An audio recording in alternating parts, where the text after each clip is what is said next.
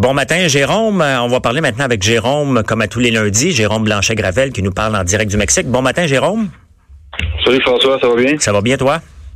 Très bien, merci. Oui. Alors, aujourd'hui, tu veux me parler de la mairesse de Montréal qui refuse d'appliquer la politique de Legault sur le cannabis. Ben oui, j'avais envie de revenir un peu sur, euh, sur cette histoire-là parce qu'elle fait écho à, à plusieurs positions finalement de la, mairesse euh, Valérie Plante qui euh, semble en croisade contre le gouvernement du Québec. On sait que Mme Plante, certaines, disons qu'elle a des différends importants avec le gouvernement Legault. Hein, donc là, elle s'oppose à l'interdiction de la consommation de cannabis dans les lieux publics à Montréal, qui serait une ville euh, si différente que le reste du Québec. La, facture, hein, finalement, pareil, immense entre euh, entre la métropole et, euh, et, le reste du Québec. Et donc, après avoir s'être opposé à l'interdiction des signes religieux pour les fonctionnaires, Madame Plante qui prend une autre position contre le gouvernement Legault. Vraiment, je me dis, est-ce qu'elle est en croisade contre ce gouvernement-là? Je pense que Montréal euh, devrait être appelé à l'ordre dans, une certaine mesure parce que... Est-ce qu'elle veut lui faire payer la ligne rose qu'elle n'a pas eue? Bonne question, bonne question. Euh, c'est pas impossible qu'il y ait une espèce d'esprit euh, vengeur. Là. Tu poses la question, euh, elle est bonne. ceci dit, il y a vraiment comme une espèce de tendance euh, je vais pas dire séparatiste, mais il y a quelque chose là. C'est comme si la mairesse Plante se, se prenait pour la présidente d'une république indépendante.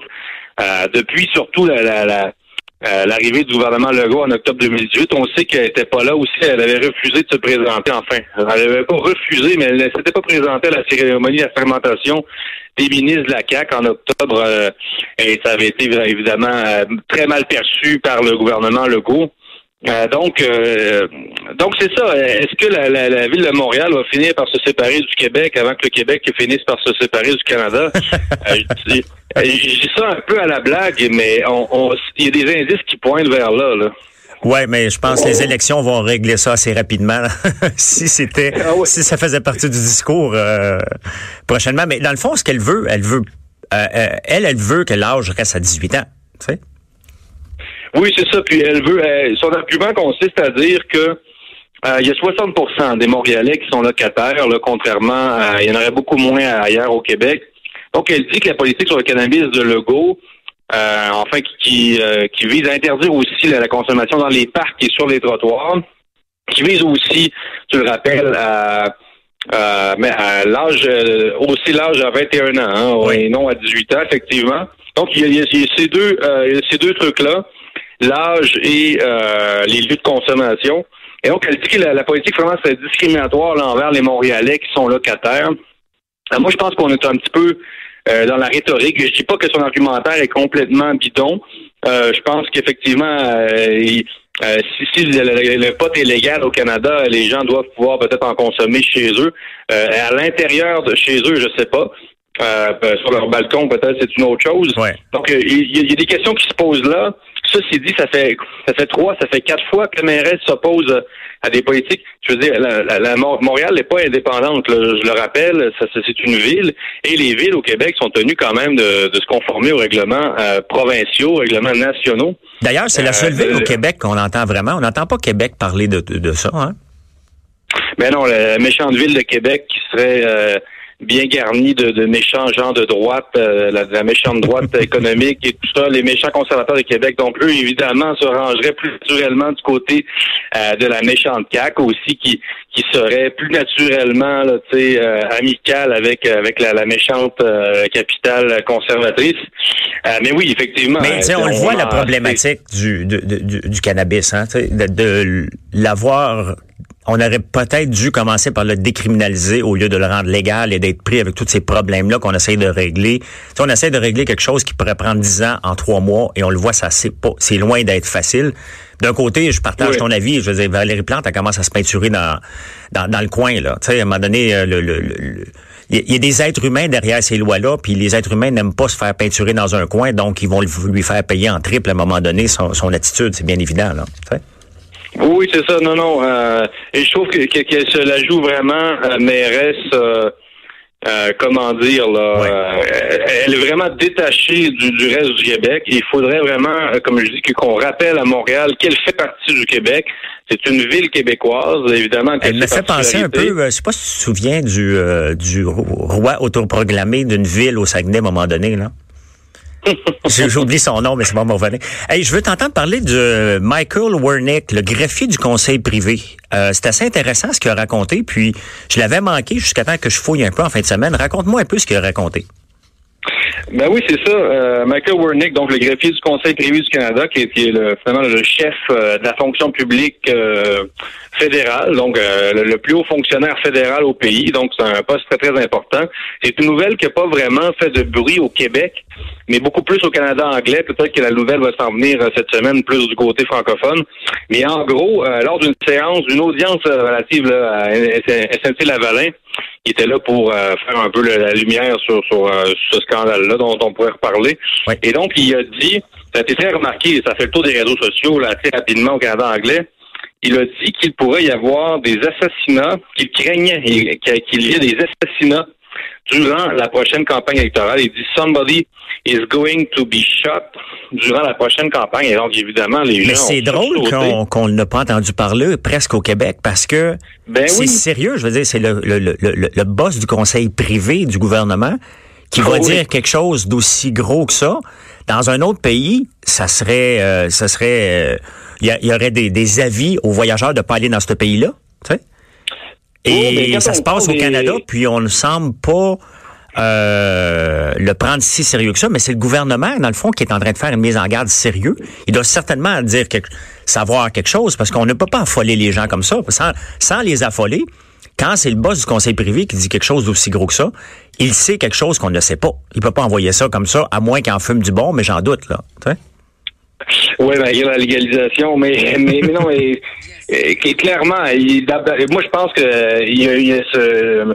Warnick passait un message, là, euh, lequel, de d'où venait ce message-là, euh, c'est une autre question. Mais quand on parle des deux solitudes, hein, Québec-Canada, euh, c'est incroyable qu'on n'ait pas encore vraiment parlé de cette nouvelle-là euh, au Québec, parce que, comme tu dis, c'est gros, c'est même très, très gros. Oui. Et, moi, comme journaliste, euh, hier, je lisais des articles là-dessus et tout, et je, je constatais à quel point, finalement, quand on parle des deux solitudes, à quel point c'est présent, là, je veux dire... Euh, un scandale un peu éclaté au Canada anglais dont on parle pratiquement pas au Québec deux jours après, c'est très étonnant. C'est très étonnant euh, parce que tu sais, on pense ici au Québec, on pense souvent que que le Canada, on est dans la complaisance, que tout le monde nous aime, que personne n'a voulu du mal.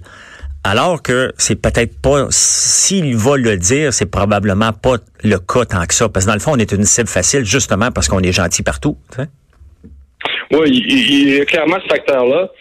Euh, mais pour revenir à, sa déclaration, euh, le, type, là, il y a eu des manifestations, je sais pas si tu as vu, mais euh, il y a des gilets jaunes dans l'Ouest canadien.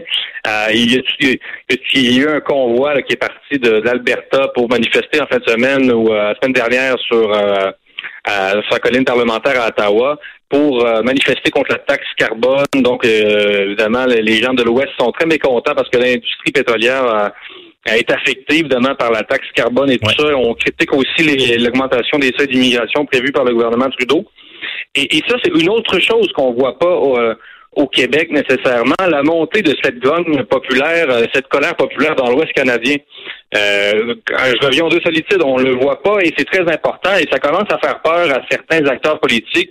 Euh, comme Justin Trudeau, comme le greffier du conseil privé, Michael Warnick, qui fait cette déclaration-là comme ça, qui arrive, là, bang, ouais. euh, on sait pas trop d'où. Euh, moi, je pense évidemment que la déclaration est un peu exagérée. Est-ce que euh, des, des, gens vont être assassinés dans la prochaine campagne? Il n'y a rien d'impossible, on ne le souhaite pas. Euh, mais quand même, c'est sérieux. Je veux dire, c'est, c'est, c'est, très sérieux comme déclaration qui euh, de, il devrait s'expliquer là-dessus. Euh, qu'est-ce qu'il a voulu dire? C'est-tu un mauvais jeu de, mots? C'est-tu, il, faut qu'il s'explique. On peut pas laisser ça comme ça puis dire, ben, écoute, il a dit ça, mais on va passer à autre chose parce que ça, ça il, soit qu'il sait quelque chose qu'on ne sait pas. Euh, Exactement. Mais ça, il faut, faut l'éclaircir. Je veux t'entendre parler de la situation politique euh, catastrophique au Mexique parce que, bon, euh, on vient de signer une nouvelle ALENA, c'est supposé être nos meilleurs amis. Et pourtant, le Mexique est parmi les pays les plus corrompus, autant que la, la Papouasie, puis le Liban, c'est situe entre les deux. Et il y a de plus en plus de meurtres de femmes qui se passent au Mexique, mais on n'entend pas parler de ça. Ouais, moi, je termine un séjour d'environ deux mois à Mexico, euh, la capitale du Mexique, et euh, c'est un pays que j'adore, et il n'y a personne qui va m'accuser d'être raciste envers les Mexicains. Là, ce serait, ce serait complètement ridicule. Et je suis un peu, je suis un peu sous le choc. Là. Bon, j'exagère peut-être un peu, non, peut-être pas tant que ça. Euh, les meurtres de femmes, euh, effectivement, euh, sont en augmentation. On parle de féminicide ici, c'est le terme féminicidios. Et donc, un peu bouleversé de voir à quel point les femmes sont sont, en, sont pas en sécurité dans, dans des villes comme Mexico, à quel point elles doivent prendre des précautions pour sortir le soir.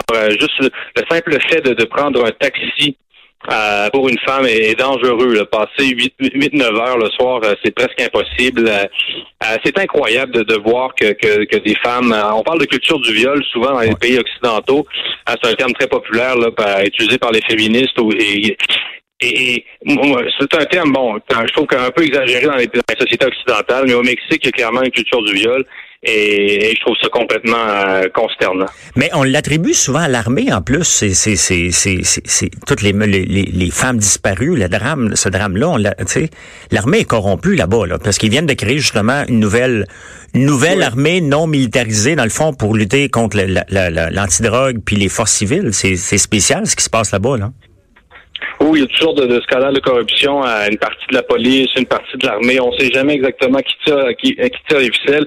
Euh, dans le métro de Mexico, euh, pour donner un exemple, en quatre ou cinq ans, il y a eu euh, une trentaine de disparitions dans le métro de Mexico. Donc, il y a des gens comme ça. C'est sûr que c'est une ville de 23 millions de personnes, mais quand même, là, vous prenez le métro un matin, et euh, vous en sortez jamais. On ne sait pas où, vous êtes. Il y a des filles qui sont kidnappées. On ne sait pas si elles sont envoyées dans d'autres pays euh, pour devenir des esclaves sexuels. Euh, il y a des histoires comme ça qu'on entend au, quotidien, là, comme ça, au Mexique et qui dépassent l'entendement pour les bons occidentaux là, que, nous sommes. Et ensuite, j'en parlais avec Richard la semaine passée encore, euh, c'est sûr que le mur de Trump, c'est peut-être pas la solution. Euh, c'est sûr que euh, c'est déplorable de voir qu'on doit en, doit en arriver là. Mais le Mexique est dans une situation tellement précaire qu'on se demande quand même si le mur pourrait pas être un moyen de contenir un peu cette violence-là. 33 000 meurtres au Mexique encore en 2018, c'est incroyable. Ben c'est là qu'on voit, parce que nous au Canada, on est un peu déconnecté de ce qui se passe aux frontières du Mexique et des États-Unis, mais on le voit euh, lorsque les chiffres sortent que c'est un pays qui est corrompu, c'est un pays qui est qui euh, il n'y a pas d'égalité de sexe là-bas, il y a, y a, absolument rien. Donc Trump, c'est sûr qu'il sauvage un peu parce que tu sais, on beau faire, euh, on, est-ce qu'on est pour ou contre le mur? Ben, on le sait pas si on est pour ou contre parce qu'on le vit pas, mais sauf que, quand même qu'il fait un mur, il va y avoir des tunnels, il va y avoir les jet skis. Tu sais, tu regardes la, la, la, frontière, la clôture à Tijuana, ben écoute, elle termine dans la mer, tu traverses la mer, tu te renvoies l'autre bord. Là, et, comment comment qu'on contrôle ça euh, Mais d'un côté, tu on le voit ce qui se passe au Venezuela aussi. Tu sais, c'est le, Mexique est à un pas du, du Venezuela là. Oui, puis d'ailleurs. Euh, la plupart des migrants à la frontière américaine, euh, mexico-américaine, ne sont pas mexicains aujourd'hui, ils sont honduriens et vénézuéliens en, en grande partie.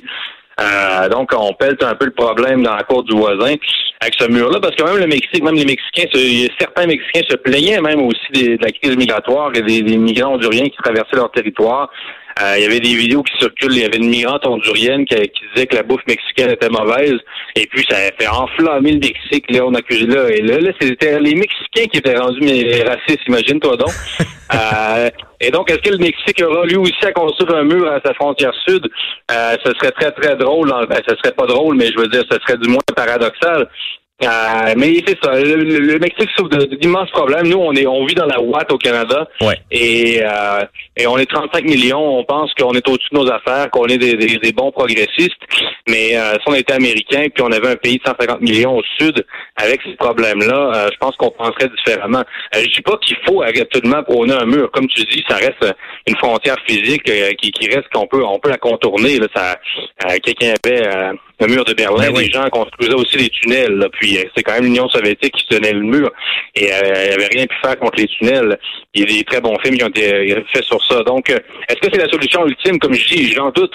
Ceci dit, j'appelle quand même les Canadiens, les Québécois à un peu se se sensibiliser avec cette situation-là pour mieux mieux la comprendre parce que ben oui. euh, c'est d'évoluer dans notre petit paradis là parce que euh, parce que c'est ça. On vit dans la Watt et des fois, il faut un peu se reconnecter sur. Euh, euh, on dit qu'on est ouvert sur le monde, mais finalement, on n'est pas tant que ça. C'est ça la conclusion. Ben écoute, Jérôme, moi, je suis un fan des narcos et compagnie, donc je vais regarder ça d'un œil différent à partir d'aujourd'hui. Merci de, de ta collaboration aujourd'hui, puis bon séjour au Mexique encore si tu es là pour quelques jours. Ici, aujourd'hui, il fait froid, on gèle, donc reste là le plus longtemps possible. OK, merci. Merci. Salut.